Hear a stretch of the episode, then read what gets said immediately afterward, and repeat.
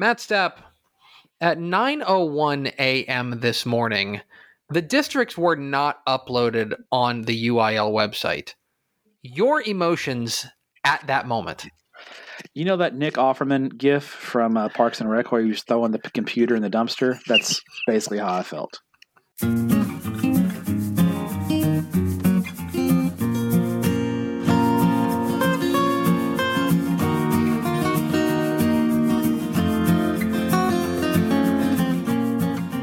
Tep and Step, your premium Texas high school football podcast from your friends, your amigos, your very, very tired buddies at Dave Campbell's Texas Football and TexasFootball.com. I am the Tep, Greg Tepper. And I'm the step, Matt Stepp. Thank you for being a Dave Campbell's Texas Football Insider, and welcome to what is probably. Uh, is this the quintessential Tep and Step episode? I'd say this and the preseason ones are about as nerdy as we get. They're, this is this is pretty Dorktown right now. We're, we're we are is- on a, a train straight to Dorktown. Oh, this is this is a lot. You know what I mean? This is this is there's a lot going on here because uh, we are fundamentally going are to just yes. Oh, our wives are definitely embarrassed, even more so than usual. Yeah, Um, exactly. But this is um this is your realignment uh, episode, uh, the UIL realignment uh, emergency pod. I think I think you get better better um ratings if people if you say they're an emergency podcast. So this is an emergency podcast, but like a planned emergency podcast. I don't know. It's weird. Um, for UIL realignment 2022, which has been out now for it's 317, so it's been out uh, for th- uh, six hours and 15 minutes because it came out at 902. Uh, I got the email at 902. Yeah, what's up um, with that, man? Oh, we gotta I you gotta send an email to Dr. Elza and be like, I'm going to write a letter to the UIL. You should write um, a, a strongly worded letter to the UIL. This, uh, this is your realignment episode. Uh, we are going to break down each and every classification in the state of Texas uh, of the newly released district alignments across the state of Texas.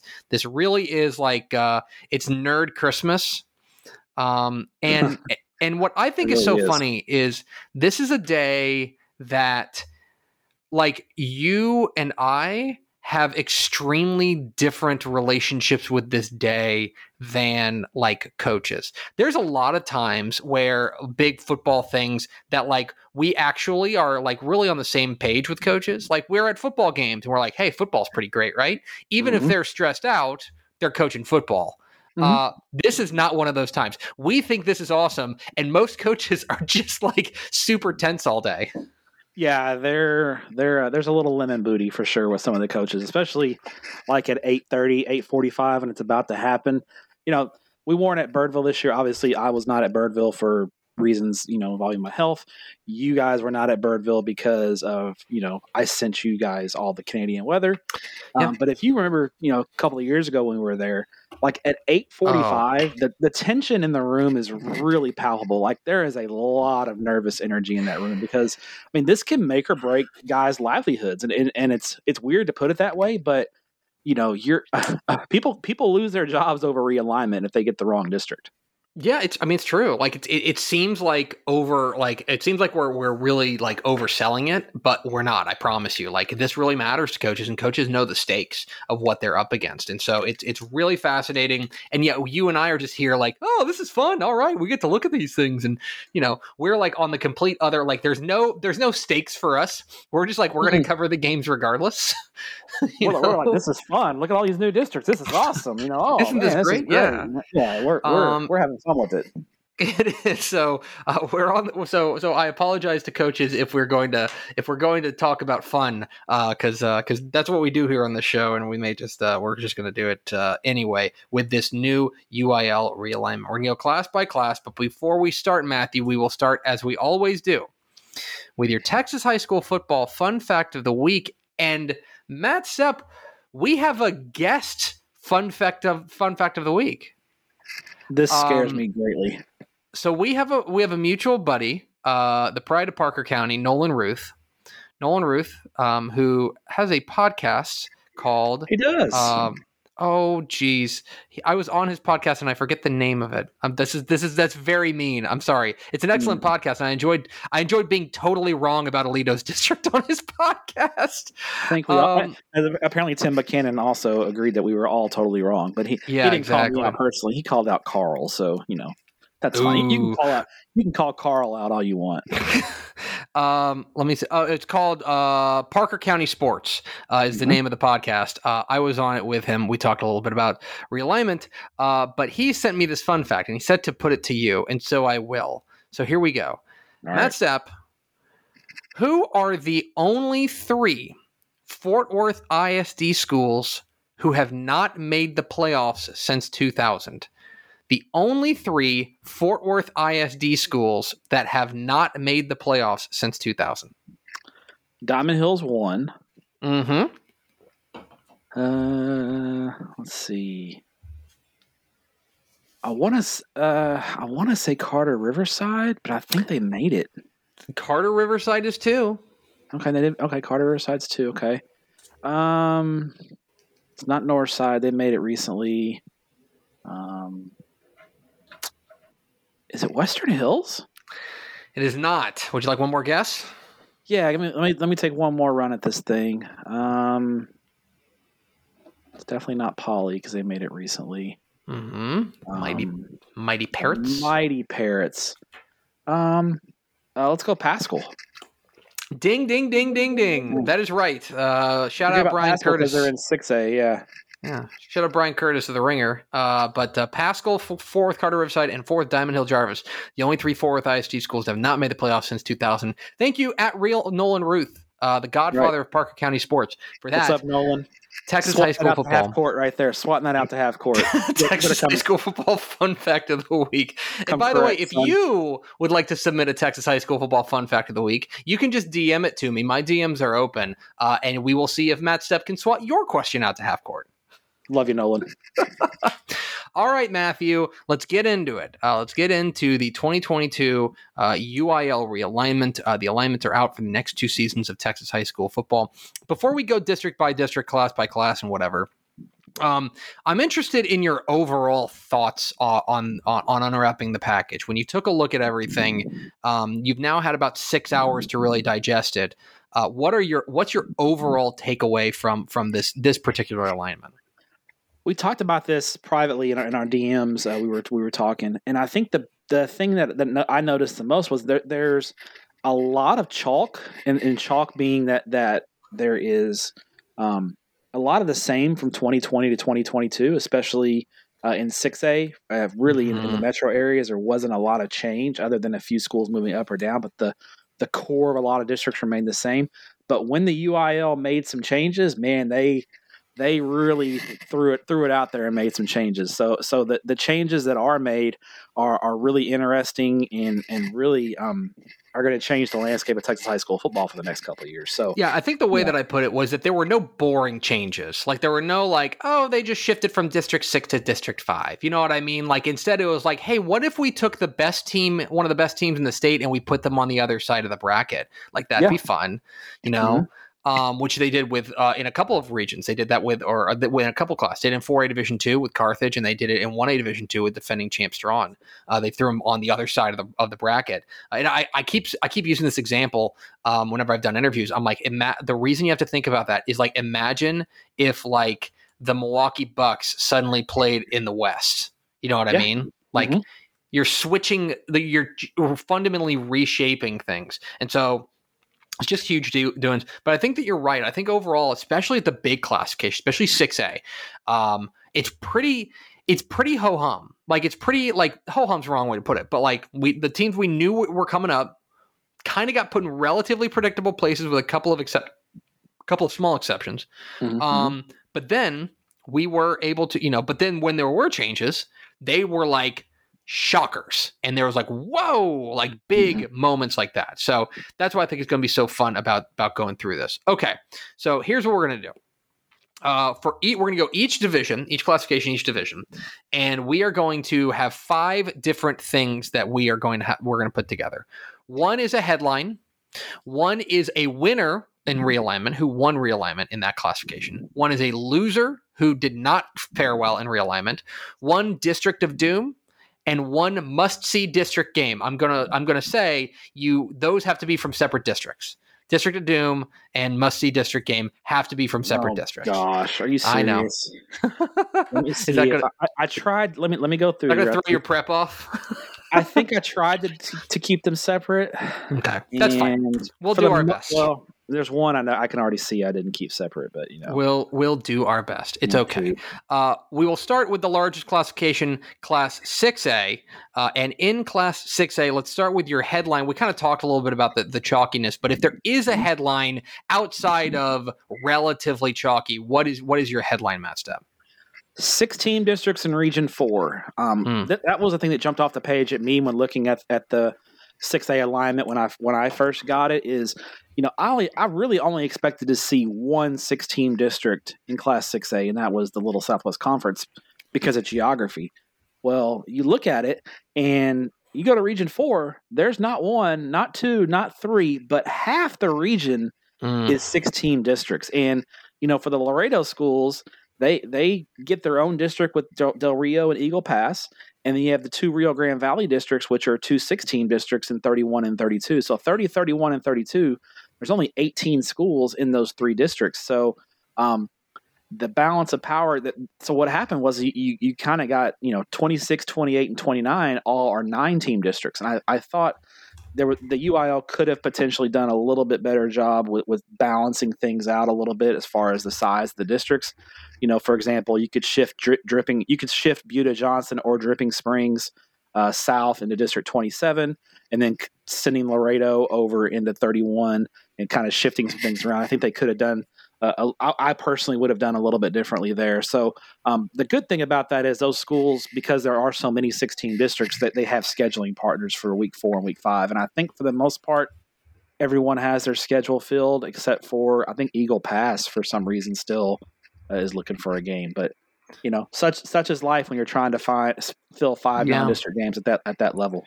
Yeah, I think so. You know, for me, I think that that I think the the big headline for me is what didn't happen. Because there was a lot of things that we thought could could come down and could be major kind of ground shifting maneuvers in class 6a we thought as you mentioned laredo and the rgv may be forced to merge and, and kind of take three districts and, and fit into two. You know that didn't happen. We thought that cy-fair isd maybe they get consolidated back into one region right? They stay in move back over to region three. You know that mm-hmm. didn't happen.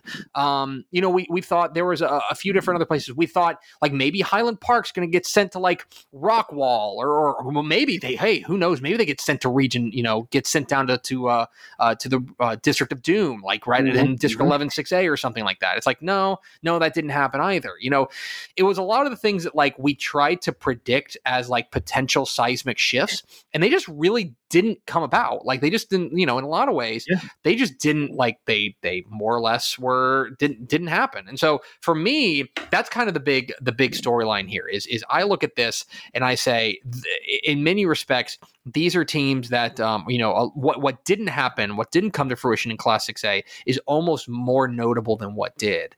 Um, you know, look, we're still going to break down the fact that you know Highland Park could have a second round matchup in the playoffs with Denton Guyer, right? That's pretty big doings. But in the end, uh, what we what we thought could really shake up 6A just kind of didn't happen. And yeah, didn't. There wasn't a and, lot of change. The core, the cores of most of these districts stayed pretty intact, which makes yeah, it easy they, for us when we're, we're breaking yeah. things down. Right, exactly. So they go. All right, I need you to pick a winner in Class 6A as far as their realignment is concerned. You mentioned them. I think Highland Park's a huge winner here. I mean, they mm. they mm-hmm. could have gone any other direction except the direction they went would have resulted in a lot more trouble for the Scotties, uh, for the Scotties, as Guy Frazier says. Um, as you know, they go north with Allen and Plano. That's that's tough. They go east with with the Rockwall schools and Mesquite Horn and those guys. That that's tough. They go south with DeSoto, Duncanville, and Cedar Hill. That's tough. And instead, they they go west with Richardson and Irving ISD uh, primarily for the most part, and then they they get thrown in with Dallas Jesuit, who's just right down the road there. So. Um, I, I, think they're a huge winner in this alignment because they, they jump up to six A and, and, they're probably going to be the, the, the favorite in that district uh, for the next two years. Yeah, I think that they they has certainly had a pretty a pretty darn soft landing. I think that there's there's no real doubt about about where they ended up landing. It's uh, it's pretty good. Um, I would take a look at a district. You know, I'll I'll kind of go go bigger picture here. Um, I will say that if you are a team like, um, if you let's put it this way, I look at what was District 13. District 13 6A, which is the Woodlands, uh, the Conroe area, uh, things like that. Um, they lose um, you know they they drop a couple of teams that they were that they were used to having and and and what they do is they pick up teams like New Caney uh, and promotions like Cleveland and things like that. To me I think they ended up like what ends up happening is I think that they have a a pretty a much more manageable district there in District 13 and you know being in region 2 as a Houston team I think ends up being okay for them. Um, I look at what they were able to do as far as uh, realignment is concerned, and I would just say, yeah, I think the district, you know, from from their perspective, you know, the Conroe School District, Grand Oaks, and, and, and College Park and stuff like that. I think it's hard to really argue that that they they ended up on the on the wrong side of things. You know, they end up dropping. Um, you know, basically they just ended up. We knew they were probably going to get some teams added to them, and to yeah. end up having New Caney and I believe it's Porter and um, and Cleveland added to them. Uh, it's like. Uh, no, yeah, no, not Porter, but just it's New Caney, Caney Creek, Caney Creek, yeah, Caney Creek. Yeah. It's like, yeah, if you're the Woodlands, you're like, dude, I'll take that. Like, we yeah. knew we knew we were in a position where things were going to get added. Our scene was going to change. The fact that it changed like this, I think that's pretty darn good if you're the Woodlands. Um, Agreed. Now there's a whole lot to complain about if you're if you're there. Um, all right, time to pick. I hate this word, but it's time to pick a loser. Who came out on the short end of the stick as far as six A is concerned? Uh, I'm going to stay kind of in that general area, the, the North Houston area, and I'm going to go with Waller here. Um, oh yeah, Waller, Waller moves up from class uh, 5A to 6A, and, and I think they were kind of hoping maybe that they would get thrown in with with Bryan and maybe maybe the Conroe schools, that kind of thing. Maybe would have been a little softer landing, but instead they get they get paired with Klein ISD and Tomball ISD in, in a, in a really tough loop because you know the Tomball schools have really taken steps forward the past couple of years. You know, Tomball was a semifinalist last year. Uh, two years ago, Tomball Memorial uh, made a great run. I think they finished uh, 12 and 1, lost to Cedar Hill in the third round. And you talk about the Klein powers Klein Oak, Klein Collins, Klein Cain. great football in Klein ISD. Mm-hmm. W- Waller is is jumping into the deep end of the pool here in 6A in a really tough district in 15 6A. There's a few different places I could go, and so I'm going to cheat and do two from two different parts of the state. One, um, and this is maybe flying under people's radar, buddy. Let's talk about Haltom. Haltom got a very tough draw. You remember last year, the past few years, they've been in District 3. District 3 has been mm-hmm. uh, Trinity, kind of the dominant power then. Weatherford's had some nice years. North Crowley was pretty good last year as well. Boswell was the third playoff spot, uh, team, but they were a team that was, you know, uh, they had a tough year last year, but they were on the on the verge. They were finished fifth place basically in that district. They were competitive. They, go, they were, they were competitive. competitive. Exactly. They now uh, get dropped square into uh, District 4, where they're going to deal with the Keller teams the Northwest Eaton, uh, you know, Byron Nelson and and uh, um, and Eaton out of D, uh, North Northwest ISD, and uh, and oh yeah, Southlake Carroll. No big deal. Um, that is, they went from, in my opinion, this is me saying, they went from fighting for fourth place in that district to they're going to scrap and claw for every single game to to be in a position to be playing for a playoff uh, spot on in week 11 you know what I mean? They Have to hope they probably sweep the Keller schools. You know, that's exactly them. The I, other, I think the other three games are going to be real tough for them.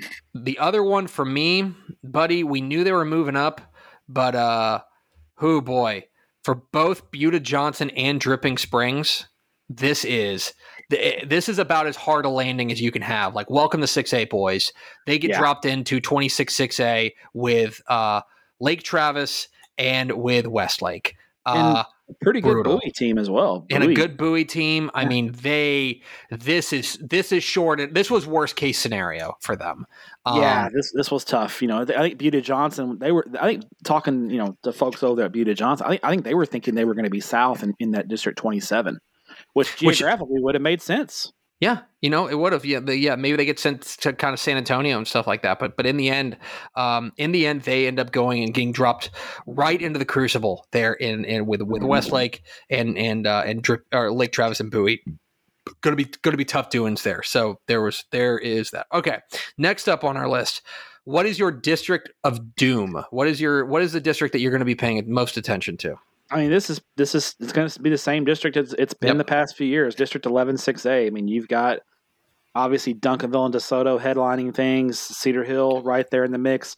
A rapidly improving Waxahachie squad who, mm-hmm. who's going to be in the mix, and, and I think. Uh, you know, Mansfield and Lake, Lake Ridge played a freshman quarterback last, last year. I think Lake Ridge is, is a team to really keep an eye on that could challenge as well. This is still a really good district and a, and a lot of fun to keep an eye on.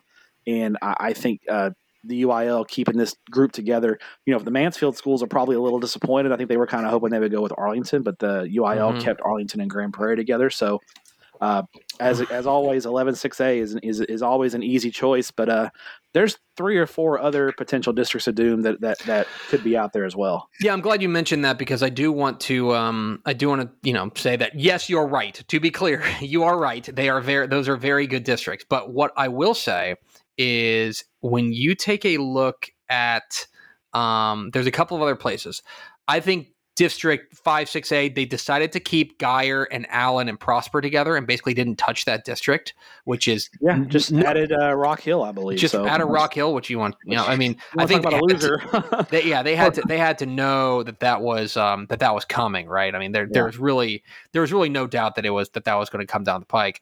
Um, but yeah, that was, um, that was certainly something that, uh, that is is is noteworthy. The other one that I would say is you take a look at District 21 6A. Uh, 21 6A remains mm-hmm. very difficult. They basically just add uh, Beaumont United in there, which another hard landing for a promotion. Uh, mm-hmm. The other mm-hmm. one, hey, 19 6A, man. I was just gonna say 19 6A with, with with Katy and Tompkins, and then defending state champ Paetow and Cinco Ranch, who had a turnaround year last year. That's a that's a good district as well. Yeah, exactly. So uh, there's there's plenty of choices for for tough districts there uh, in Class 6A. What is your pick for? Let's just say let's just say you you've got to pick at one non-district or one district game that you can attend uh, in 6A. Which one are you going to? This was tough, and I'm I'm going to go to Katy. Um, mm-hmm. Katy Paetow and Katy. Let's let's see how the uh, I called Katy Paetow at the state championships last year. Um, Katy and Baby Blue. Well, yeah they'll get to play the the Katy and Red uh, here in, in this in this district game. So I, I think Katy and Paetow uh, is the district game that I'm looking forward most to seeing, just to see how Paetow um, handles playing the uh, the the legacy school in Katy ISD. Yeah, I think that I think that's a, a, pretty pretty darn good choice. The only you know the only other one that I would maybe throw out there. I mean that's that's a good one. There's plenty of other ones to choose from. Um, I would say as far as new matchups are concerned, um, you know, I'm I'm certainly interested. You know, we mentioned the the how how Dripping Springs is going to bow up with teams like Westlake and Lake Travis. That's something that certainly caught my eye. Um, you know, just because there wasn't a ton of change, it's one thing that certainly keeps an eye. on. I'll say this. I'll go a little off the board. I'm very interested in how Pflugerville Weiss uh, makes it into 6A. Uh, you know, they're moving up to 5A Division One. Had a fantastic year last year. They're going to draw. They get in that Central Texas district with Temple. Hutto kind of gets the. Uh, they get the heave ho out of Central mm-hmm. Texas. It gets sent to Region Two. We, we knew a couple of Austin schools would, would make a move, and, and mm-hmm. Weiss and Hutto were the two two that did. Uh, Temple and Pflugerville Weiss. I'm going to say that one is going to be very interesting. It'll be a real measuring stick as to how if Weiss is handling uh, the move to 6A. So, uh, yeah, I'm going to go with uh, Temple and Pflugerville Weiss. There's 6A. 6A uh, was pretty chalky. 6A, there wasn't a whole lot to report. On to 5A Division 1, Matthew. Mm-hmm. Um, uh, what's I don't know. What's your headline here, Matt? Uh, I I put on my notes shifting regions, and mm-hmm. I, and I think when you look at the the landscape in five A Division One, the first thing that I notice is you go into District Four in Region One, and you see Killeen and Belton in Region One. Yeah, not completely unheard of, but the past few years it's unheard of. You got the three Killeen ISD schools who dropped down from six A, and Lake Belton, the new the new Belton school in District Four. Um, so that's that's going to create some interesting by district uh, matchups with District Three for sure, which is from a travel standpoint. And then I go over into District Eight in Class Five A Division One Region Two, and I see Port Arthur Memorial, Mhm. Laporte, Barbers Hill, Baytown Lee, Baytown Sterling, Goose Creek Memorial, and Crosby in Region Two. Yeah. This is That's crazy to me. this is a perfect example of the UIL not having to change much and still going like when they made changes, they went buck wild. Yeah. Like I mean, how how how how is this for a bye district? I mean, we could see Crosby versus Lancaster in the first round of the playoffs. yeah, I mean, cool. yeah, know? I'm down. I Feel I feel bad for whoever's got to make that travel in by district, but yeah, Well- I mean, that's the kind of thing that we're going to see in in, in the play early in the early rounds of the playoffs. So I, And- I think that's intriguing. And to feed off of that, what I think is the real headline in 5A Division 1 is I think I think the balance of power has been I don't I think the I think 5A Division I think region 2 is still probably the deepest and best region, mm-hmm. but it's not a runaway like it has been. No, region, Um, region one's going to have something to say. Because you remember, think back to our last realignment, all we did was marvel about how they piled all these great teams into Region 2, right? They piled Denton Ryan, Frisco Lone Star, Lancaster, uh, Longview, uh, you know, College Station. Mhm. Uh, you know, the Magnolia schools ended up being really good. I'm certainly missing somebody else. Now there's been a little bit of a bit of an abandoned ship there. And two, the two regional finalists are gone. Yeah, exactly Ryan's right. in Region One. College Station's in Region Three. Yeah, and so they split up. And so I think that they've kind of diluted the power a little bit. And so now I think there's still no doubt that the left side of the bracket, region 1, region 2, is the mo is the the power nexus, but like it's not like there's oh it's region 2 and whoever comes out of region 2 is going to be this runaway favorite. Like that's just that's not the case anymore. And I know we're saying, you know, the, the- by the way the, the reigning champion came from region 3 to be clear. But it is just something that I thought was really interesting looking over this stuff was like, wow, like they really kind of kicked some of those teams out of region two and, and, and kind of spread it out a little bit more, which is going to make it a little bit more fun, I think. Yeah. Agree. And then you go to Um, Region Three. I mean, I mean you talk shifting regions. I mean, Smithson Valley, Boerne Champion, Region Yeah. Three school. So I, I've, I've Smithson never Valley in region three makes my brain hurt. Yeah, I mean, so and then you go into Region Four, and, and I think you look at Region Four, and uh, why not why not Edinburg Vela? There's two Rio Grande Valley districts now. I think the the half the region is the Rio Grande Valley now, and you look at District 13, and, and, and you have Laredo schools and suburban San Antonio schools. I, you know, I think Region Four, as as it has been the past two years. 100% up for grabs, especially because Flour Flour the defending regional champ Flour Bluff is gone as well. So, Region Four, totally up for grabs. Let's get weird. So love love the regional shifts here in 5A Division 1. Yeah, I think that this is where this is where the most intrigue maybe lies in this alignment. Maybe one more region we'll get to, but I think that you're right. Let's put it this way: if a Rio Grande Valley team is gonna make the semifinals, like it's gonna happen in the next two years, because the alignment is such that they make up half the re- half of 5A Division One, right? And you take a look at District 14, the Corpus Christi uh, district. The Corpus Christi vets ain't going anywhere, to be clear. Miller's still there as well. The Victoria schools as well. But I'm saying that there is just a lot more. There's a lot more room to operate for a really good Edinburg Vela team, or if uh, you know, Har- uh, How about Harlingen South? They, South. were, they were 10 and 0 in 6A last. Harlingen Weslaco South East. Harlingen, yeah. yeah, So Har- Harlingen South is going to be a, a player in this region Yeah. as well. So it's it's it was pretty shocking. Five A Division One is kind of made me my jaw drop. All right, let's go to a winner. Who is a a team that you think came out on top on realignment uh, in Five A Division One? How about in District 9, the Galveston Ball Golden Tornadoes? Oh, buddy. I mean, they got to be Huh. feeling pretty good about things. They they go from a district where they were with Angleton and Manvel and Friendswood and, and you know Foster, Fort Bend Hightower, who's now in six A, but they were they were playing those kind of schools, and now, no offense, but they get a Houston I eighteen Houston ISD district with, with several opt ups from Division two to Division mm-hmm. one.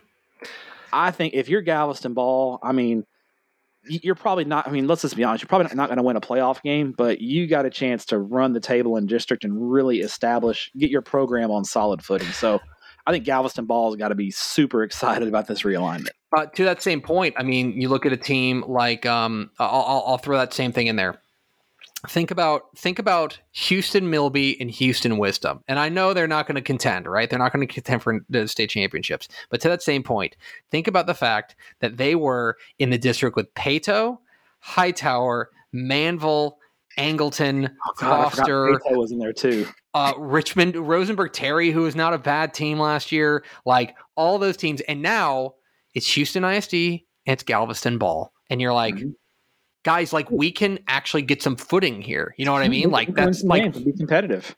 Exactly right. That's that's mm-hmm. certainly one thing to keep an eye on. Um, you you mentioned them a little bit earlier, uh, but uh, but I would say, uh, uh, actually, you know what? No, I'm going to go off the board.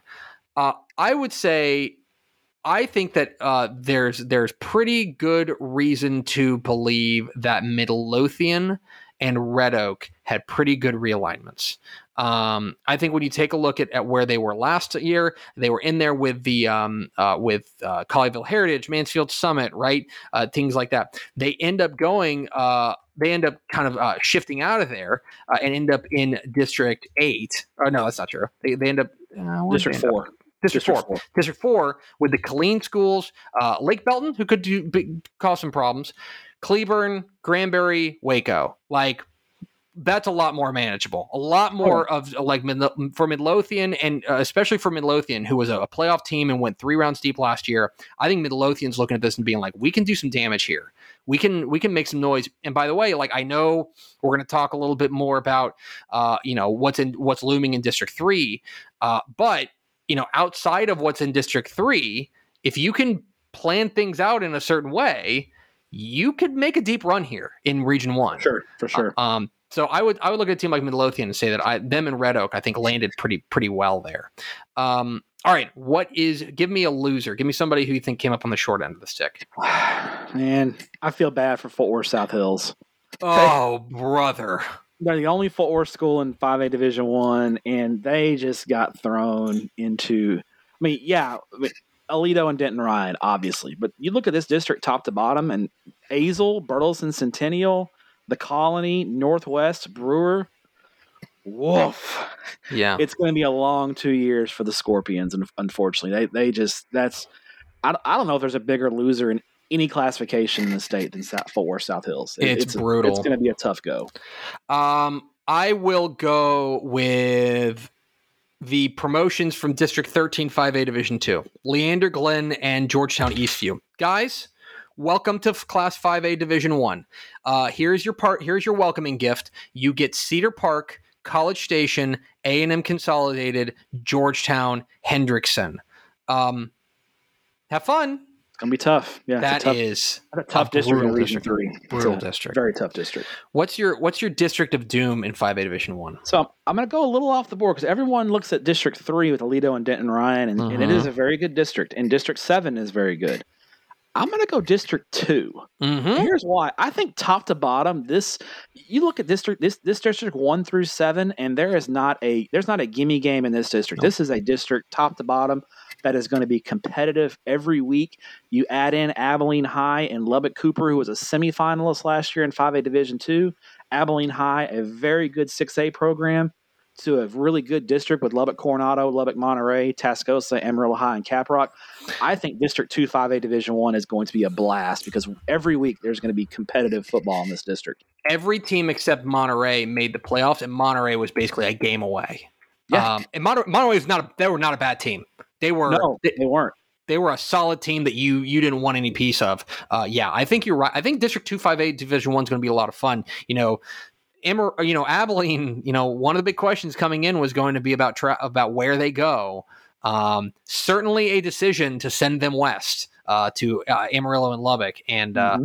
It'll it'll have major ramifications. Um, I, I, think I, I, might go with a place like District 11, College Station, A&M Consolidated, Georgetown. Cedar Park's not going to be down for long, um, or 10. 10 uh, because remember uh, one of the things that i think is so interesting about this uh, district 10 you know manvel and, and richmond foster and angleton all stick together they add in the Magnolia schools in Magnolia, Magnolia West. Mm-hmm. That's pretty brutal. Pretty very, darn very tough. good programs there. Give me one non-district game you're or one district game you're excited about. Uh, I'll take the chalk here and go Aledo and Denton Ryan. I just what? feel like it's way too obvious of a pick yeah. to go go against here. I mean, you know. yeah, if I were going to be different, I would say maybe like Longview and Lancaster. Uh, who mm-hmm. you know? By the way, flying under the radar is Lancaster's. You know, getting out go there. If you want to talk about like swings from like going from a district where you're the best team by a pretty clear margin to right into the thick of it, Lancaster certainly had a swing. Um, but I would say, yeah, I think that you're, you're fooling yourself if you think it's not Aledo Denton Ryan. That's mm-hmm. the big showcase matchup in 5A Division 1. And Absolutely. a 100 and, at least 103 game district winning streak is in serious, serious peril uh, starting sometime. Last team to beat Aledo in district, those mighty Everman Bulldogs. Here we go. All right. What's up, What's up Nolan Ruth? Five, 5A Division 2. 5A Division 2. What is your headline here in 5A Division 2? 5A Division 2, I would have to say the headline is going to be the Coastal Bend and Rio Grande Valley merger in District 15 5A Division 2. Mm-hmm. Uh, I feel like, you know, we, we were wondering, you know, talking to Coach Brent Davis and uh, Gregory Portland and uh, Coach Steinbrook there at Flour Bluff. We, we knew they were they were they were kind of going out on a limb by by not opting up this time, and they were they were going to be on an island. So we we were wondering where would the two coastal bend schools end up, and I, I, think it makes sense for them to end up in, in the Rio Grande Valley, and I, and I think it's it's good for those guys to um for for their travel standpoint, and I think their their playoff path uh, shapes up to be pretty good here in. in in 5A Division Two, Region Two, I, I think they've got a great shot to, to make quite a bit of noise. So, uh, for me, it's it's it's uh, Gregory Portland and Flour Bluff getting merged into a, a, district with four other Rio Grande Valley schools. Yeah, I think that that's a headline. You know, the other thing uh, for me would maybe be this is where you're going to see a lot of new schools, um, uh, schools that we haven't seen in a while. You know, either we haven't seen in a while, or you know that we're that are going to be keep an eye on. Killeen Chaparral, one of them, Comal Pieper, uh, Frisco Emerson, Richmond Randle. There's a lot of newcomers here, uh, but furthermore, I would also say that there wasn't necessarily, but you've also got some high some high profile uh, quote unquote promotions from 4A as well. Like there's a there's a new new blood in 5A Division Two with Argyle and Melissa, but plus you you know you you add in teams like LBJ which are opting up, right? Um, those types of things are going to be very interesting to keep an eye on going forward. There's a lot of new blood here in 5A Division Two that is going to be uh, particularly fun to watch. Who's your realignment winner in 5A Division Two? I gotta go with the Ar- we, we you just mentioned them, the Argyle uh-huh. Eagles. Oh I mean, yeah, it this is been, a halo. Uh, this is a soft landing for them. Could have been really rough for Argyle, and I'll tell you what, they got a draw because no offense to anyone else in three five A Division two, but Argyle is going to be a heavy favorite to win the, to win this district because you you get drawn in with a brand new school in Frisco Emerson, Frisco Memorial, who's only uh, four years old, still kind of getting their footing, a Frisco Independence program who is basically getting gutted by Frisco Emerson. Uh, mm-hmm. You get Lake Dallas, who's really struggled the past few years. Denton High has struggled. And then a Carrollton Creekview squad that did make the playoffs last year, but they made the playoffs against Fort Worth ISD competition. So mm-hmm. uh, I think Argyle gets gets is a huge winner here because they could have they could have gone a couple other different directions and had much tougher district draws. So I, I think Todd Rogers is very happy, and he's in Region One, and Region One is is, is a manageable region. There's there's no mm-hmm. reason why Argyle couldn't couldn't be in the mix for the regional title. Um, allow me make sure I got this right because I'm I'm working on a couple documents. Okay, um, I'll stay in Region One for my winner. Uh, Colleyville Heritage and even Lump Grapevine there too. Um, you know, they were uh, a team that we knew was dropping down uh, a few different places, and and I mean, when you're talking about DFW and especially where they are, there's a lot of places they can go, and a lot of them are bad. Like a lot of them are places yeah. you don't want to end up. And for them to land with Fort Worth ISD is a gift. Oh, and oh, yeah. and in my opinion, even with Argyle, even with Argyle and, and potentially Wichita Falls Rider looming, you want to talk about a winnable region one, like absolutely winnable there in, in Region One. Um, sure. That is for me. Colleyville Heritage got an extremely generous draw uh, with, with, how they they could have landed a few other places that would have made things a lot worse. Uh, they didn't. They do not have to deal with that. That's that's a gift, I think, for for them. They're really, really, really good for them. All right. What about the other side of this? Who who are we feeling bad for today? I feel bad for Joshua. You know, there there was a couple of scenarios where Joshua potentially could have been aligned with the Fort Worth ISD schools. Instead, they get drawn into a brutal District Five, Five A Division Two that includes the likes of Mansfield Summit, who was a 5A Division One semifinalist the last two years, dropping down. Ennis, Midlothian Heritage, Corsicana, Burleson, and Everman. This mm-hmm. is a really tough district and, and, a candidate for a district of doom. This is a really good district, and I, and I think if you're Joshua, Joshua, you just got to be shaking your head right now because they really got a, a, rough, rough draw. They got a rough draw. I'm going to go. Maybe you know, maybe this might surprise some people, and and certainly they're not going to be scared of anybody. How about Fort Bend Marshall? Okay, Fort Bend Marshall uh, goes travel, out. Travel is tough. If, if the anything, the travel tough. gets suddenly very difficult. They go from. I mean, let's be real. They go from a district where they were they were king you know what I mean? Galena Park, they had a nice year last year, but Galena Park and then Houston ISD and then and, and Willow Ridge, I mean, they were the king. Nobody really tested them. Uh, and so uh, that is for me something that I am I'm looking at for them to go from there into a really tough district. PNG and Nederland are not going to be particularly fun to deal with. Texas City was really strong last year, right? Um, there's some good programs there that they're going to have to deal with. For them, it's whiplash. Like to go, it's not just that they a didn't have to travel much and B were better than almost everybody in that district by a considerable margin. It's that they're now going to a district with some teams that can compete with them and that trip guys that trip to to nature to Groves is not fun. No, that's a two-hour drive. Yeah, it's all the way across Houston. That's a that's a tough drive for uh, for a for a program that doesn't doesn't do that a lot. So that would be one that I uh, look at. All right, Matthew, give me your district of doom. I'm going to go District 10, 5A Division 2. I, I really like the looks of this district. I think it's going to be very top, very top heavy with, mm-hmm. with Brenham uh, moving in. You know, Brenham gets moved over from the Austin area, uh, perennial playoff team there. Uh, Bryan Rudder under Eric Ezar has has turned things, got gotten things going, made the playoffs last year. Huntsville was down last year, but I don't I don't expect the Hornets to be down very long. And you got the two Montgomery schools who, who were very good last year, the last couple of years as well, especially Montgomery High. So uh, I think this is a really good district, top to bottom. And I, and I think Richmond Randle, um, mm-hmm. you know, even though they're a new school, I, I think they'll be competitive right off the bat. I think that you're right. There's been good sign. There's been good smoke coming from Richmond Randle in their infancy. Um, you know, of course, Brian Randall is the coach there. Uh, he he knows he knows his way around football program. Keep an eye on them early on. Um, I would also, for me, I would go District Seven, District Seven, Five A Division Two. Um, Lucas Lovejoy and and Denison, you know, remain the same here, but then you add in some high profile additions, most notably Melissa. Uh, they you want to talk about another program, another team with whiplash. Mesquite Poteet goes from Dallas ISD to here. Uh, Crandall is a, a, a, program that I think is is is really trending in the positive direction. Mm-hmm. Uh, mm-hmm. Princeton, uh, this is a good district, top to bottom, and there's going to be there's about six playoff quality teams for only four spots here. That's going to make this a really fun mix, and that's not that's that's if you know a team like Greenville doesn't figure it out. You know, there's a lot of really fun teams here. Terrell uh, gets added in promotion from four Division One. Um, this some five A Division Two is going to be fun. All right, give me. Terrell might be going. Man, this this is a, this is a not bad not a bad district considering who they've been playing. With. Yeah, with losing, you know, they they were Argyle and Paris and Kaufman. Mm-hmm. Terrell might be going, hey, this isn't so bad. Yeah, we can handle this. Uh, all right, give me one district game you're really looking forward to. How about I'm going to go down to uh, Central Texas, and I I think Leander Rouse and Belton is super intriguing. You have Rouse, who's got the great quarterback and has had a couple of great years um, under their under Coach Mann. They they should be a, a strong ball club again this year going up going up against a Belton squad dropping from 6A all the way down to 5A Division 2, but they still have Belton has a senior class that still basically is a 6A senior class.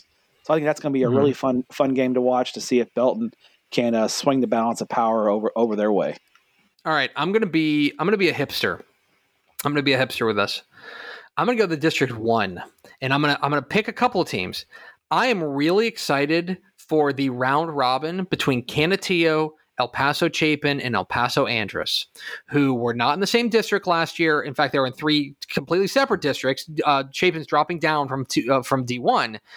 Them, but those are three teams that at one point or another could have laid claim to like we're the best team in El Paso last year. For sure, for sure. Um, and now they're in the same district and they're going to duke it out. I think they're probably the three best teams in that district. You know, uh, Burges has been known to up and, and, and have a couple dudes, so you never know. But mm-hmm. that triumvirate right there of Canutillo, El Paso, Chapin, and Andress is going to be a lot of fun out there in, in, in the Sun City. Uh, should be fun to watch. All right. Uh, we're through 5A. We're 47 minutes in. This is going great. Um, 4A Division 1. Under 90, 99 minutes? Is that I said 100 minutes, basically. We're okay. going to get to 100 minutes. I think that is a lock. Um, all right. Well, 4A Division 1. 4A Division 1. Matt Stepp, what's your headline? Headline here is uh, it's a little thin in Region One once again. As oh, you look boy. at Region One, and there are 20 schools, five teams each in four districts. Uh, so um, the the the depth is not quite there in, in Region One, but it should be inter- entertaining once again. Yeah, I think that that is a that's a fair uh, assessment of, of what's going on uh, for 4A Division One. I. Would I, I would look at, at, at what kind of what's going on with the uh, again kind of shifting regions. Uh, you know, uh, uh, you know, you look at China Spring, uh, you know, g- getting lumped in with Stephenville and La Vega. We thought that Stephenville was a team that could go west. They end up going back south to the, to the Waco area. Um, Corpus Christi, Calallen, um, going down to the Rio Grande Valley, Brownwood flipping to Region One. Um, that is for me the headline is uh, again a little bit of, of upheaval in the regional breakdowns here. Um, that there's there's kind of shifting sands as far as that's concerned. Uh, before you know that that's certainly something to keep an eye on. I think that's going to be really fun uh, uh, to watch how it all ends up working out in that regard because uh, these teams, you know, look, you're thinking, okay, what's the big deal about Brownwood going to you know Brownwood, you know, going over to Region One. Like, you know, what's the big deal? Well, really, in a lot of ways, they're just taking on a whole new group of teams, like a whole new teams, like teams that they haven't seen in quite a while. If mm-hmm. they stayed with Stephenville, it's like, okay, well, we're used to seeing some of these teams as well. Um, there's new bedfellows here, and that's what makes 4A Division One, I, I think, really particularly interesting. Okay, give me a realignment winner in in Region One, or I'm sorry, 4A Division One. How about Port Lavaca Calhoun? I think the Sand Crabs came out pretty good because they get they get they get to uh, away from Calallen and Alice, and Rockport Fulton moves up to uh, Division. Uh, Rockport Fulton, Fulton is in there as well, but you moving up from Division One. But you get away from Alice, you get away from Calallen, you get away from Miller, and I, I think Calhoun in, in this this new dis, District 15 is going to fare quite well, and maybe uh, off the bat be the favorite to win the win the district right right off the top.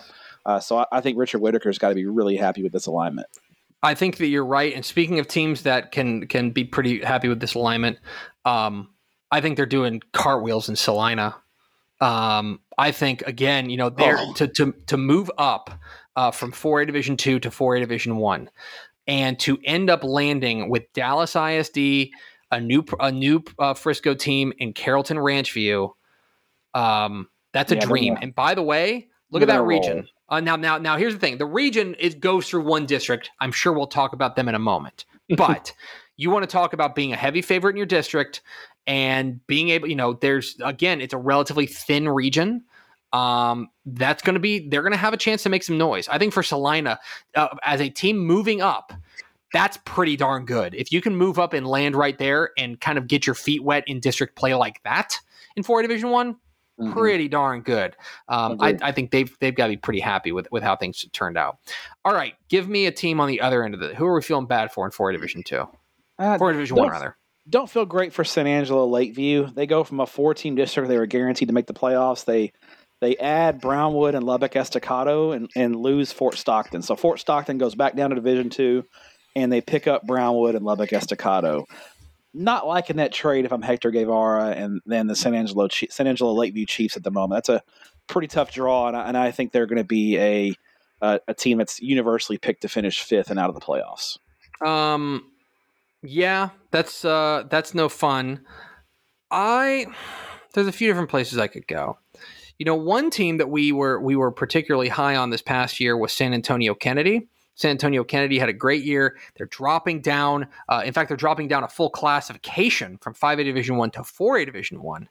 Um, you know, they go, they win their, they they make the playoffs for the first time in a long time. Um, Rock is feeling good, and uh, hey, why don't we just toss you in uh, with uh, with Boerne and Fredericksburg and Somerset and Uvalde? Um, that's pretty that's pretty tough to go yeah. from you know kind of the comforts of San Antonio and to those teams that you're you're right there. You know, I would say you know the, the programs that have a similar kind of profile to then go in and play teams like Boerne right out of the right out of the shoot in Fredericksburg. That's uh that's pretty tough there for uh, for uh, the, the Rockets there of San Antonio Kennedy. I thought that was a pretty pretty tough draw. Mm-hmm. All right, give me a District of Doom. Uh, this is easy. District Five, Four A, Division One. Hmm.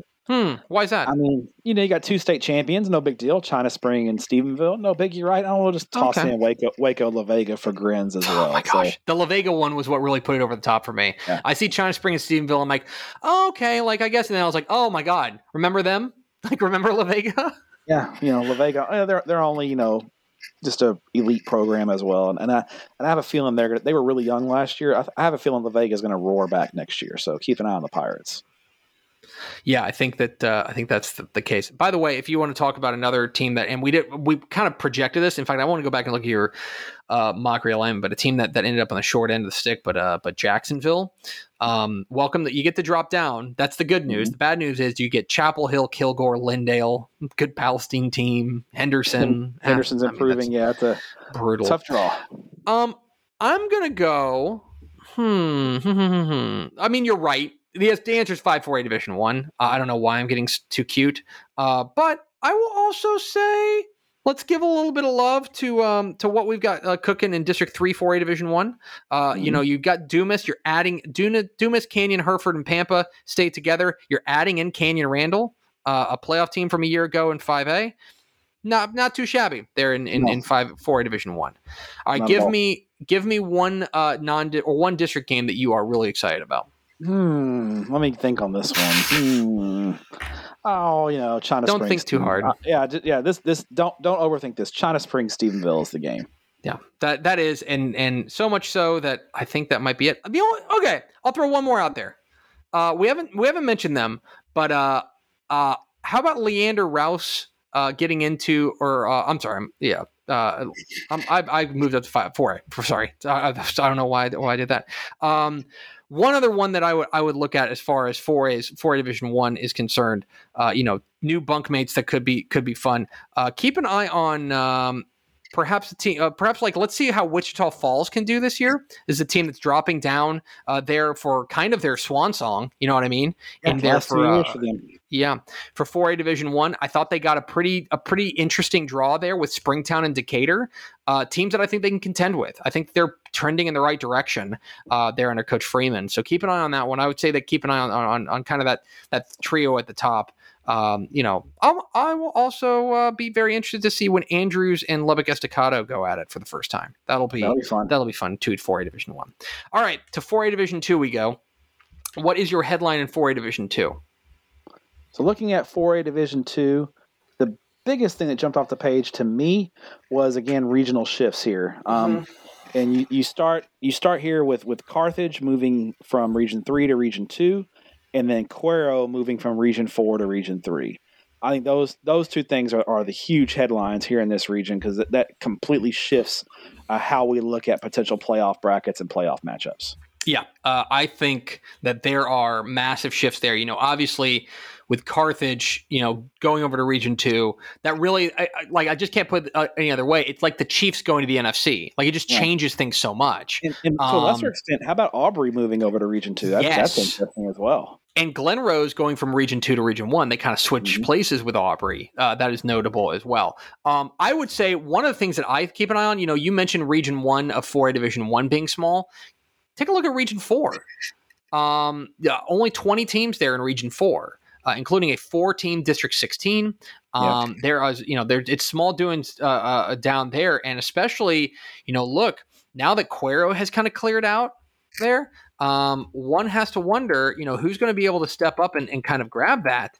Um, oh, District 13, probably the power nexus there, with especially with Wimberley and Navarro. That may be, in fact, the game for the regional championship.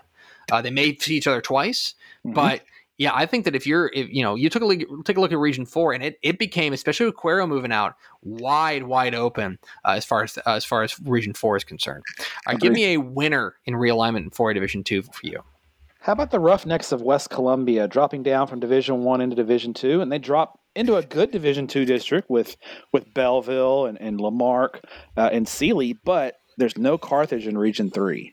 Mm. And I think if you're West Columbia dropping down from Division One, you got to be feeling you got to be feeling pretty good about that. Yeah, I, I think I think that's an excellent choice. Um, I think they've they've kind of landed pretty well. Uh, you know, you mentioned Aubrey. I think Aubrey's a pretty good winner here as well because you know Celina leaving. Uh, they you know they they are now over over into uh, to region two or region one, which I think is a more manageable region. Um, I think they I think they landed pretty darn well. Um, I would also, you know, a little bit off the board here. Uh, but uh, can I interest you a little bit in what Gainesville's got cooking now?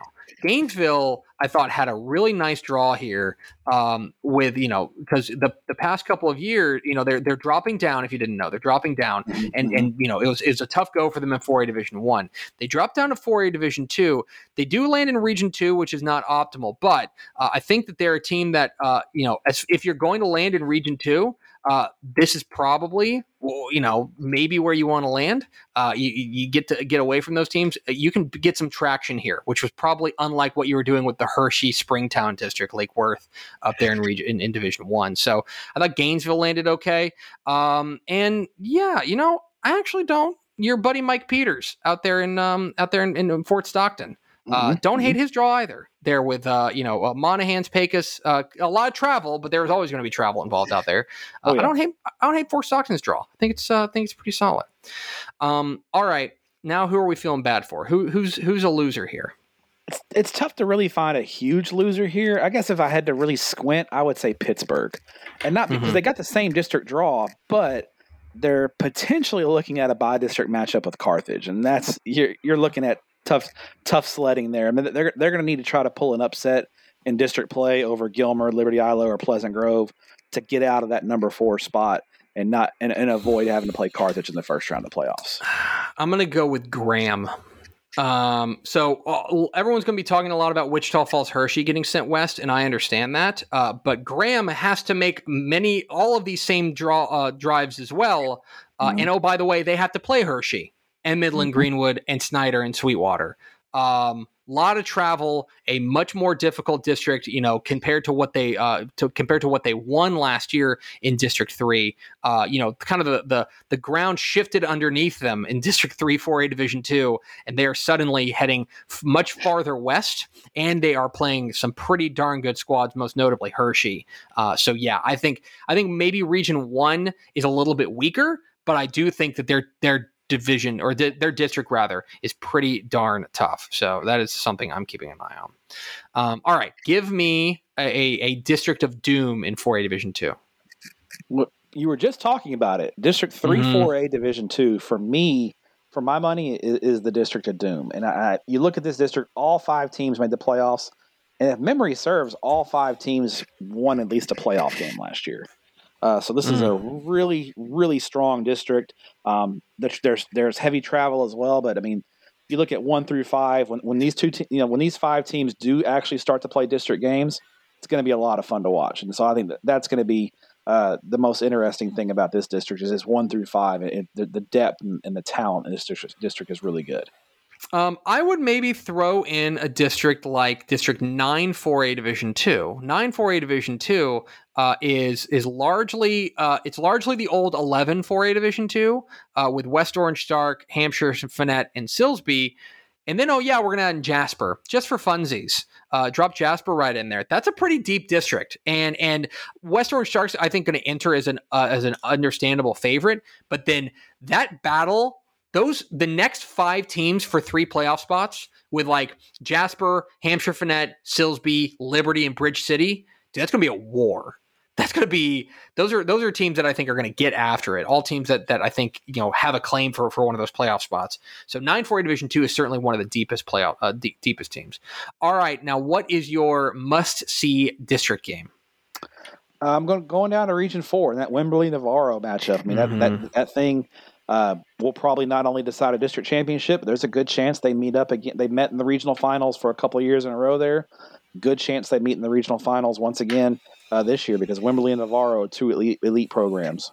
Yeah, I I might go with something like Hirschi and Hirschi and Snyder or Hirschi and Graham or, or something like that. They're in, in three, four A division two. It's easy to go with a game like uh, you know, Van and Carthage. Uh, that'll be great. Uh, it, we had it last year. We'll get it again. Gilmer and Pleasant Grove uh, in District Seven. Uh, I think there's going to be a, there's there's a lot of really fun kind of dist, uh, top heavy districts here that are going to be uh, fun to watch. You know, you mentioned West Columbia. Um, I would say that uh, you know uh, I would say that uh, their games with Bellville and Sealy will be very telling as to exactly how far they're they're able to go. So um, yeah, I think that that's that's pretty pretty fun to keep an eye on there in four Division two. Um, you know, an an interesting uh, cl- class that again they didn't change a ton. It's one of those things that you just take you just, you just take a, a, district number and you subtract one, but but certainly big doings uh, there in four Division two. All right, on to we're an hour in uh, on to uh, 3a division 1 3a division 1 what is your headline here matthew looking at 3a division 1 i would say the biggest headline for me is just the fact that region 2 remains a monster oh, it's oh god relatively unchanged and still incredibly strong um, you look at you look at mount vernon the, the defending regional champions uh, you've got teams like gladewater uh, in there. You've got Grandview and West um, in there as well. You've got Mexia down from 4A. You got Malakoff. Um, this is, you know, Tatum under Whitney Keeling is going to be re-energized. Just a really, really strong region. So I think Region Two relatively re- remaining unchanged and remaining incredibly strong. I think that the the big you, you mentioned the word unchanged. If there is a district, or if there is a class that is the most chalky. It's 3A Division 1. Um, get this. There were no region changes for any existing 3A Division 1 teams. Nobody changed regions. Like there, you got, you know, Franklin joins, right? That That's doesn't crazy. count. What I'm saying yeah. is that the teams that were in 3A Division 1 that stayed in 3A Division 1, they they're all in the same region. That's what I think is so interesting. This is a chalky, chalky, chalky draw here. Uh, so it's, you know, we'll have we'll have a little bit of fun here, but there's there's not to be real honest, there's just not a ton of things to say about 3A Division 1 that ha- we haven't been talking about for the past couple of years. Um, who is your realignment winner here? How about Jodell Carey and those Hondo Owls? How Dropping down from Class 4A. Um, they had a rough year last year, but uh, 2020 was a great year for Hondo. They won a district championship last year. And so I, I think Hondo uh, dropping into District 14, they should be very competitive right off the bat. Um, and not only have a chance to win their district, but you look at Region 4 and 3A Division 1, uh, it's been kind of wide open the last, last couple of years. I mean, Ashley Pickles High School won the region oh. two years ago. So why, why not the Hondo Owls? And so I, I think Hondo is a big winner in, the, in this realignment. It is with a deep regret that I announced that my winner in realignment is the Llano Yellow Jackets. Oh god! Um, oh, I know Pickle's going to be insufferable, but man, even more than she already is. At, let, let me ask you a question: Look at look at Region Four and tell me who you are absolutely sure is going to beat Llano. Who you're absolutely sure is going to beat Llano. No, right? Where's where's the team? Like you know, look, Edna was pretty good last year, right? You know, Edna is good. Goliad's had had years where they've been great, right? Um, yeah, Jourdanton's had good years before, but like you look at Region Four, and I think for Llano, they have got to be. I mean, uh, for for you know to lo- to drop Lago Vista to no longer have to deal with them. Um, I think they are doing cartwheels in the hill country. I think mm-hmm. I think for Llano this is a tremendous draw, and they're going to be they're going to be an early Region Four favorite. Um, on the other side of this, what is your who's your three A Division uh, One uh, loser? I'm going to go with the Metro Dallas schools. So we're looking at District Seven, 3A Division One. Not only did they get put in a in a nine team district, but the the charter schools plus Dallas Madison get put in a district with Grandview and West. So mm-hmm. uh, Maypearl's been solid as well. I mean, I, and Whitney's been. I mean, it's gonna be tough for any of those five teams to make the playoffs. They, they may be kind of fighting for fifth place in this district.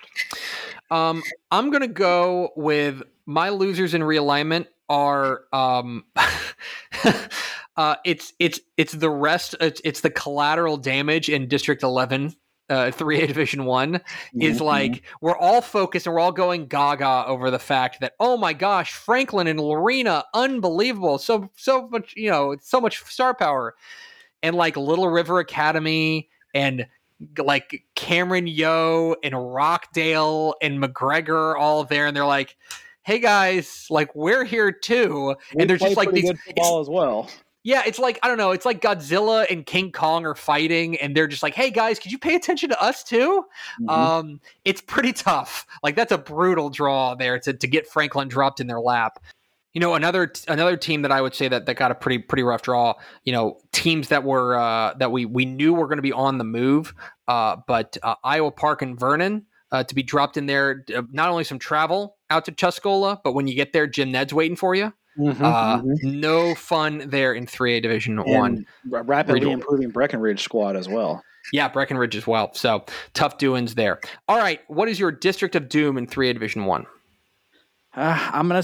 There's gonna be a lot of talk about 11 3A Division One, and rightfully so. I, I think 11 mm-hmm. 3A Division One is just absolutely loaded. You, you look at Franklin, Lorena, uh, one through is it, that's a 17 district. One through seven. That's that's a brutal, brutal district. Yeah every week it's going to be a bloodbath in Central Texas with, with dude, those teams. Dude, Troy finished in last place in that district, and like Troy is a good team. You put Troy in a lot of other districts, and they're they're challenging for district titles. You're exactly right. Um, just to be different, um, I will go with 12 3A Division One uh, which which stayed entirely the same. But Yoakum, Hallettsville, Columbus was the power nexus of Region Three uh, last year. Kind of looks like it'll still be the region the, the, the power nexus. Um, I, I keep an eye on them. Uh, we haven't mentioned this, but um, you know we, we, there was some th- thought as to whether or not Brock was going to go west. They did mm-hmm. not. They ended up basically staying the same and yeah. you know all hunky dory there for them. So anyway, that's uh, certainly something to keep an eye on uh, out there. Okay, well, give me one non-district game you're fired up about, or one district game. I keep saying non-district. I mean, it's uh, it's got to be Franklin and Lorena. I mean, yeah, you get two state champs going up against each other. Um, in in a great game last year, they that's that's the that's the that's the game to watch. Yeah, you know, we, we mentioned we mentioned a little bit earlier that in three A Division One there just wasn't a ton of change. Uh, this is a, a, a obvious, uh, you know, obviously different from that. Uh, but I think that you'd be silly if you're not looking forward to Franklin Lorena. It should be a lot mm-hmm. of fun. Uh, all right, okay, on to three A Division Two we go.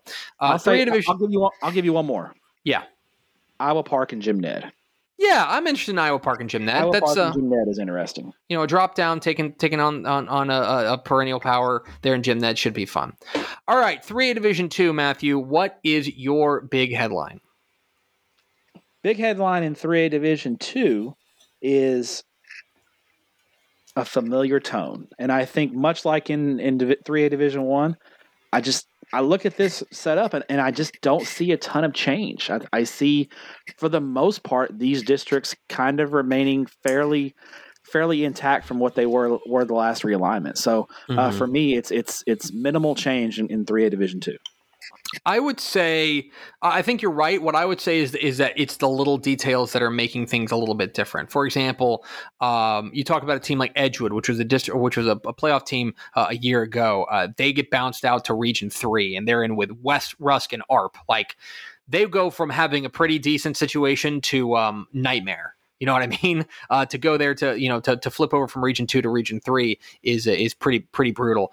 Uh, teams like Waskom, right? Waskom is now getting uh, getting Daingerfield dropped in their lap. Uh, Elysian Field's kind of the same way. Um, you know, those are things that that I, I keep an eye on. It's these little changes. There's not these big seismic shifts, but the little things have added in and become uh, made this into a particularly difficult district or dif- uh, difficult to project uh, Division Two. Uh, not huge seismic changes like we saw in Five A Division One, but little things that are enough to keep you really intrigued. I think there's more than what we saw in Three A Division One, uh, but there's less than we saw in Five A Division One, if that makes sense.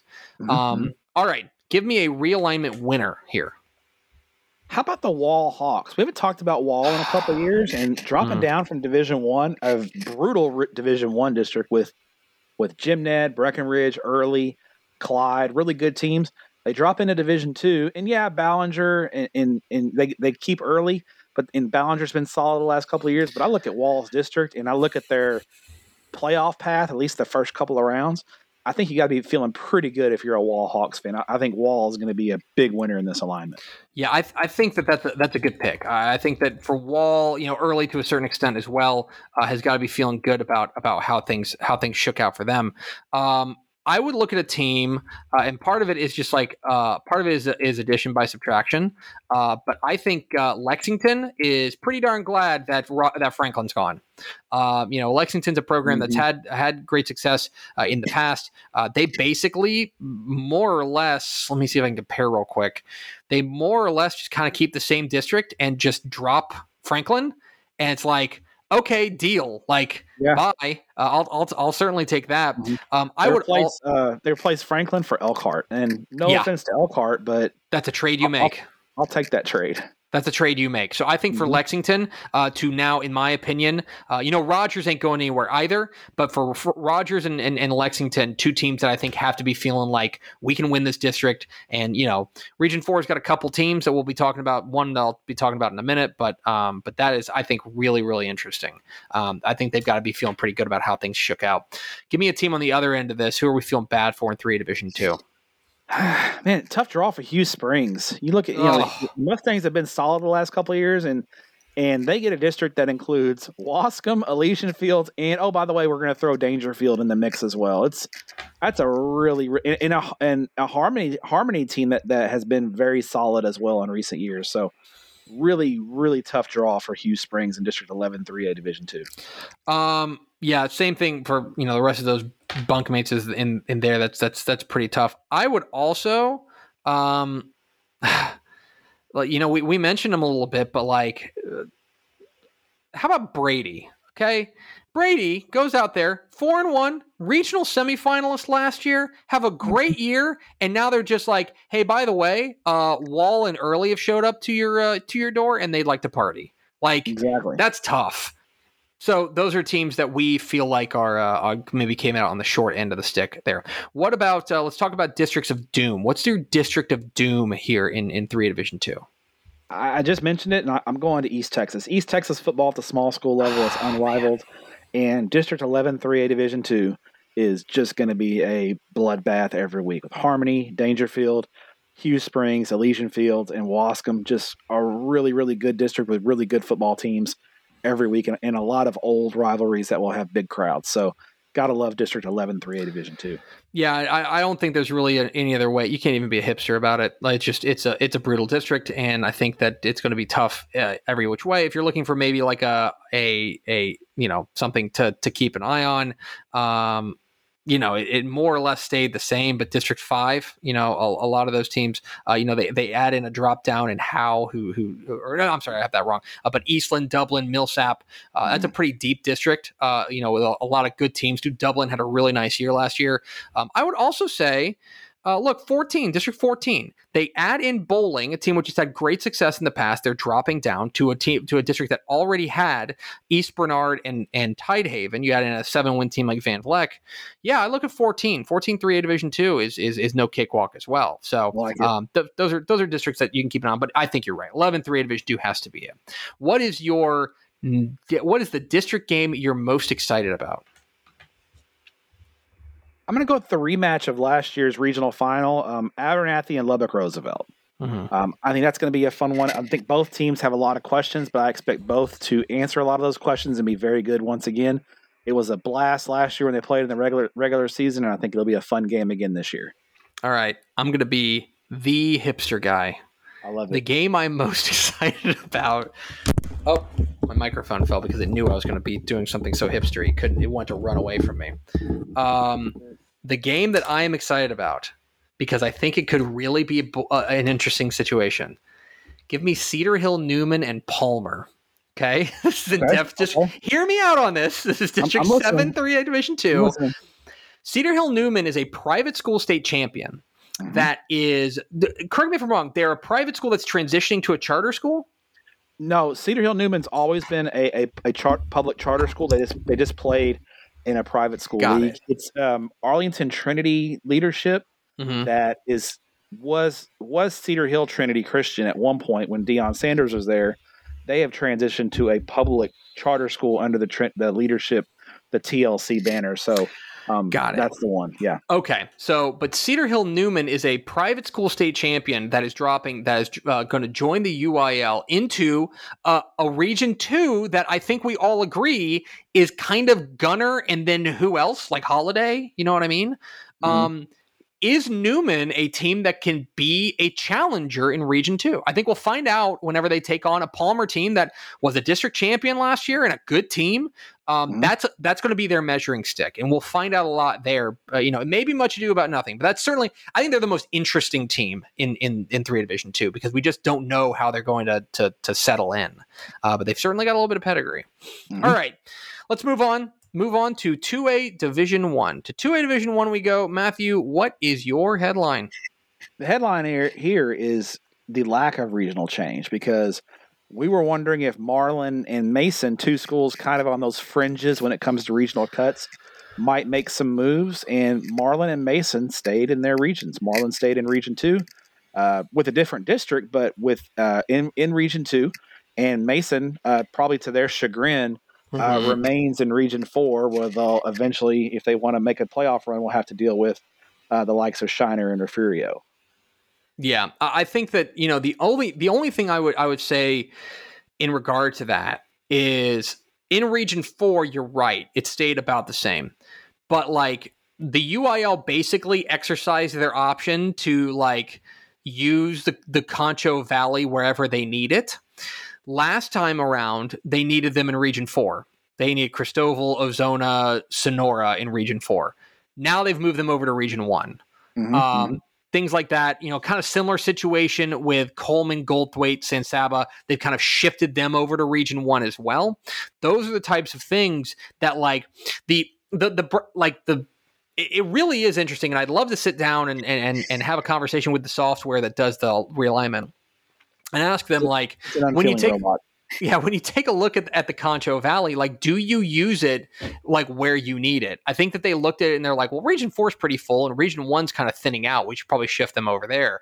You mm-hmm. have to think that's the way that they think about that uh, but that was one thing that i thought was particularly interesting there uh, that yeah you know, a lot of this is going to be about the teams that are still in their own regions. Marlin's still in Region Two, Mason's still in Region Four, but a lot of this is also about like them maneuvering teams that. Because remember, for a while there, we were looking at Christoval and Ozona and Sonora and talking about them and saying, man. That is, you know, in Region Four, they were they were really dangerous. They were, mm-hmm. uh, you know, that that was, uh, you know, outside of Shiner Refugio, they were like the second best group of teams you know? And now they're shifting over to the other side of the bracket. Anyway, interesting maybe only to me. Uh, who is your 2A Division 1 uh, realignment uh, winner here?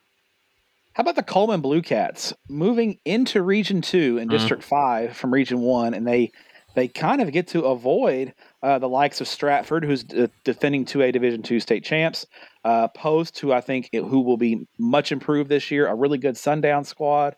Um, you've got Cisco and Anson in the big country, and then the defending regional champs, the Hawley, Hawley Bearcats, who eliminated Coleman in the third round of the playoffs last year. I think Coleman moving over to Region Two um, has to feel pretty good about their draw and, and, a chance to to do some damage here in the playoffs once again. You know, one team I think that's got to be that's got to be pretty happy with the way the things shook out is probably a team like Corrigan Camden. Corrigan Camden is a team that you remember last year, you know, the past couple of years. They've been in the Newton district. Uh, mm-hmm. They're in 3A Division 2. Uh, you know, taking on, you know, New Waverly was a really good team last year, too. The, the didn't talk about enough. They were a playoff team, but because they were in that part of the state where they were basically dealing with East Texas speed every game, like it was yeah. just eventually there was a ceiling on them. Well, now they get drawn into, they drop down to a Division One. I think they get a pretty decent draw there with Centerville, uh, you know, Normangee, kind of that Brazos Valley area. They get there. They will have to deal with Timpson in in Region play, but I think that Region Three, you know, we've talked about it. Region Three outside of Timpson, it's there for it, it's there's there's room for another contender, and maybe mm-hmm. it's a team like Corrigan Camden dropping down, which has been solid the past couple of years. Maybe dropping down is going to do some favors for them. I think that's that's a that's pretty interesting. All right, uh, who are we feeling bad for? Two A Division One. Who uh, who got the short end of it? I feel bad for Three Rivers. Three Three Rivers went seven and five last year, but you look at this district, you got Ganado, Kenedy, and then oh by the way, Shiner and Furio. I mm. mean, whew, tough draw for Three Rivers in this one. It's gonna it's gonna be a a, a fight just to get fourth place in this district. So Okay. rough draw for I've- Three Rivers. I've got two. One team which doesn't want or need my pity is Marlin because all the talk for all the talk we had, Matthew, about oh is Marlin going to Region Four? Is Marlin going to move to Region Four? How, that'd be crazy if they did. Uh, they lo- they they sit there in Region Four. They stay in Region Two, and you're thinking, whew, okay, well things are okay. Uh, we will we'll we'll be just fine. Look a little closer, guys. They shifted over. They're in the district now with Crawford. Mm-hmm. Like, uh, you know, was that a that a regional finalist a year ago? I believe, that was the, I believe that was the regional final last year. Yeah. I mean, they are suddenly now district bunkmates that for Marlin, they got to be like, well, we avoided maybe getting thrown into the the fireplace, but like we're certainly getting splashed with embers here. Marlin got a this is a tough draw for them. The other team and this is this is part of a twofold here. Oh, buddy, and and there's no way around it. But we got to talk a little bit about our buddies, the Anthony Wildcats. Oh man, There's tough. there's tough scene for those guys. there's there's okay. So for those who don't know, Anthony is it is the westernmost team in Texas. They Mhm. are in El Paso. They're in fact they might be like if it's possible like west of El Paso. They are, they are um, west of El Paso. They're Yeah, west of El Paso. I thought I had Yes. that right. yes, They're they are. west of El Paso, and there's there are three A division or there are two A division one team. Or now they are. They were a three A division two team. They're dropping down. Mhm. And guys, to say they're on an island is the understatement of the century. Yeah. Um, and so when we talk about the fact that Anthony is getting dropped into a district with uh, who they end up with uh, Reagan County, Christoval, Forsan, Ozona, and Sonora, guys. Guys, Anthony to Sonora is six hours. yeah. I mean, there's. Well, I'm- I'm not trying to laugh. It's 400 miles. Yeah. it's it, it is a a very tough draw. Think of it from a football perspective. That's a tough district. Yeah. You know, like that's a tough district. You add in that travel to it. I mean, for Anthony, this is just. ugh, there's no good way. There's no good options, but this is about the worst option. I, I know in the past Anthony has opted up to you know play with you know, in a larger classification just to limit their travel a little bit. You guys got to wonder how much longer they can keep traveling five six hours for every single district game. That's It's just that's brutal. really tough. It is. It's tough. All right. Um, give me a district of doom in three two A Division One. Uh, I'm going to go District Four to a Division One. Um, Hawley and Cisco are the headliners, but I, I think there's good depth in this district with with Anson, who's always solid, Stamford, uh, Winters, and I think uh, rapidly improving Olney and Colorado City ball clubs. Yeah, um, I think that's I think that's pretty good. Uh, I might be convinced to go, and this is only because I'm saving. uh, we're keeping our powder dry for the game we want to see. Um, uh, thirteen two A Division One's not bad. Uh, uh, that's at Brazos Valley. Uh, Hearne, you know, Hearne, Holland. They add in Flatonia, um, uh, Mhm. Schulenburg. They add in as well. They kind of merged a couple districts here. That's a pretty solid district. A pr- pretty solid district. Uh, most of whom, let me see. I believe at least five of the seven made the playoffs, maybe 6 Mhm. Um, that's a good district there, and, and really well balanced too. There's no real like team that's going to run away with that. 13 2A Division One is going to be fun. And now, Matthew, uh, any are there any district games that you are interested in in 2A Division One? Hmm. I, I had a hard time finding any, This is tough. I settled it for this little little matchup in Region Four: uh, Shiner and uh, Re- Ref Ref Ref Refugi Ref, Refurio Refurio Uh-oh. Shiner and Refurio. Those guys, Oh, yeah. Okay. Yeah, I could be interested in that. I suppose if you're into that kind of thing. They only played in front of a crowd of twelve. They they only played at a packed house at Victoria Memorial Stadium last year in the regional finals, and, Yeah. and I imagine Yeah. Refurio uh, will be fired up for that one, considering what happened in the Shiner game last year. I wonder where that game's going to be.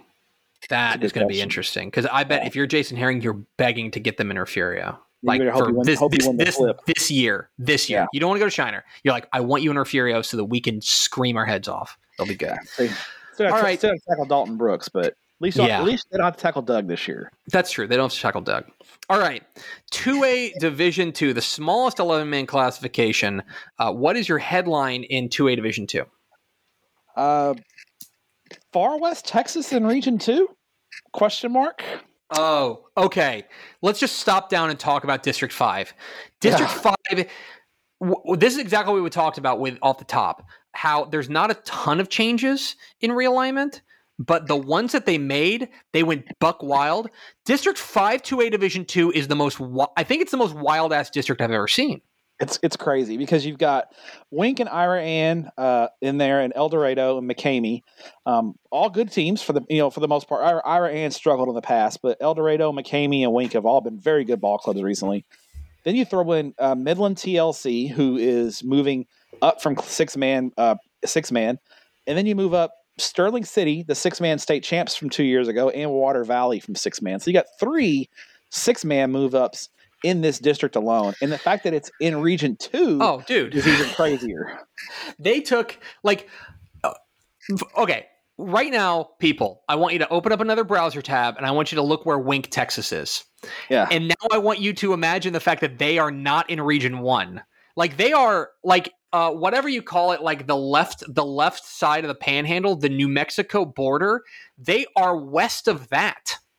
Yeah, and they're in Region 2 mm-hmm. Like it is nuts out there what they what they've what they've done there. Uh, re- District Five, that was one that I looked at. I was like, that's got to be a typo. And I, it's funny because I saw Brian Gibson at the Four Player of the Year banquet for Bally, Mm-hmm. Um, and I asked him about that, and he goes, "Man, you know, uh, as about realignment, you know, uh, of course he didn't know anything uh, either." And and he was like, "Man, you know, I, it's just weird. I like Sterling City, and Water Valley are really throwing me for a loop because I can't really figure out what they're going to do. I bet we're with them, but like, you know, who knows what's going to be."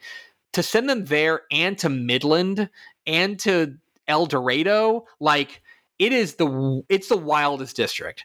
Um, it's crazy. I think that's probably my my headline too. I just I marveled I I because we had Brian Gibson on. I made a map for it, and um and I just marveled at the polygon. I was like, this is you've done it again, UIL. Ridiculous. It's something insane.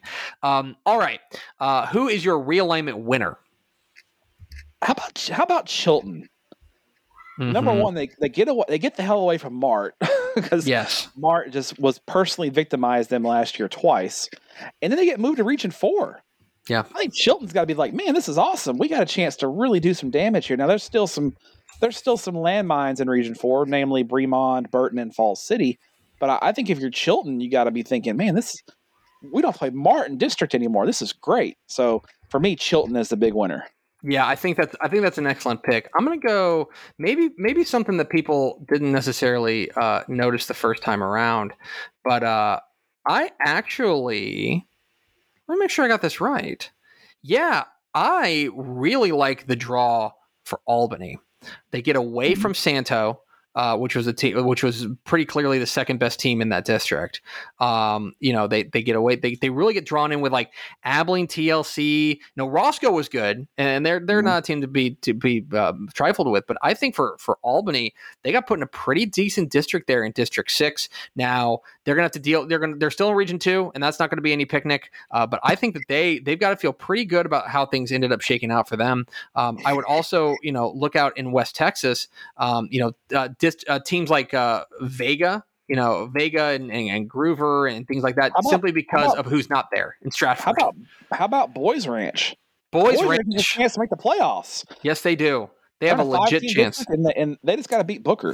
District One, like all those teams, Booker, Boys Ranch, Gruver, Sunray, and Vega have all got really good feelings to good. Like basically, what they did, Stratford moved out, and so they just took Boys Ranch and they moved them in with the what remained of the old District 3 mm-hmm. and for boys for boys ranch like that's pretty manageable. I mean booker was one and eight last year um and was that the were they the team that they beat? Who did boys ranch I, I beat? believe that's the team boys ranch beat yeah. Well there you go. Now you do it again you make the playoffs. Exactly. so there you go. Boys ranch big winners here. Uh, what about the other side of this? Who is uh, who is getting our sympathies in 2a division 2 Tenaha. Number one, they don't have a coach, and Tough. they get moved into a district with Alto. Alto drops down from 2A Division One. Alto, when Alto's good, they're really good. Um, mm-hmm. So challenge there, and then Mart stays in Region Three. So now you got to deal with not only a tough team in your district in Alto, but you got to deal with Mart, and you don't have a head coach right now. So Tenaha is the loser for me. Yeah, I think that's uh, I think that's pretty fair. Um, I would look at a team. I would maybe look at a team like like Fall City. Um, Fall City in 14 to 2A Division 2, everything's bopping along. How are things going? Well, how about you just run into Burton in your own district for really no discernible reason? They just drop them in. This is, I think they're, I think the UIL is just agents of chaos. I think they're like, what if we just took Burton and put them in with Fall City? It's a weird. I'll just go ahead and, and, skip ahead. 14 2A Division 2 is my district of doom. It's this brutal, a, dude. This is a weird alignment because yes Burton and Snook and Somerville are all kind of in the Bryan College Station area. Yeah. And they're in a district with Fall like Runge is pretty far south. Mm-hmm. Fall City Fall City is south of San Antonio. Like it's a weird, weird alignment, but it's a good district because there's four or five really good teams in this district. It's just like the UIL was like, man, we don't have anywhere to put these teams. Let's just put them together. Yeah. Um, I would say that uh, 14 to A Division 2 is a good pick for a District of Doom. I may look at a team, uh, you know, you mentioned District 11 uh, with Tenaha Alto Price Carlisle. I think that's pretty tough uh, as well. Uh, and then, yeah, the, those are those are the ones that I that I would probably uh, draw upon. Um, the other one, okay. So then let's go to what is your what is your district game you're most looking forward to? Um, I'm going to go to Region 1, District 2. I think Clarendon and Wellington is going to be a blast again this year. Clarendon stunned Wellington last year. A lot of those guys for Clarendon are back for one mm-hmm. more run. Um, I think Clarendon and Wellington is going to be the game, one of the games of the year in the Panhandle this year. You're wrong. You're wrong because there's one answer and one answer only. Matt Stepp, we get the Kraut Bowl in district. It's true because get, Lindsay, if, if, you didn't know, Lindsay's dropping, and this is, by the way, this is not a mm-hmm. surprise that they got aligned with Muenster. They're right next to each other, but Lindsay is dropping down to 2A Division 2. They're in the same district with Muenster. Good district, too. Santo's in there, too. Mm-hmm. Uh, you mm-hmm. know, C- Celeste had a nice year last year. It's a good district. Um, but yeah, we get the Kraut Bowl in district for all for all the sauerkraut. We get it. We, we, we need to have that on Thursday night so you can show up. Oh my would, gosh, would, please. Would you show up in Lederhosen if they played on Thursday? I am not at liberty to answer that question because this is a recorded setting. Um, all right, let me let me run through some uh, some six man real quick. One A Division One, uh, one A Division One. My big headline is that they have kind of consolidated the the the, the power here. Uh, they take uh, May and they drop them into a district with Jonesboro. They take Turkey Valley, they drop them in with Spur. They take Westbrook, they drop them in with Hermleigh. They take Borden County, they drop them in with Rankin and Garden City. They've really consolidated the power there in one A Division One.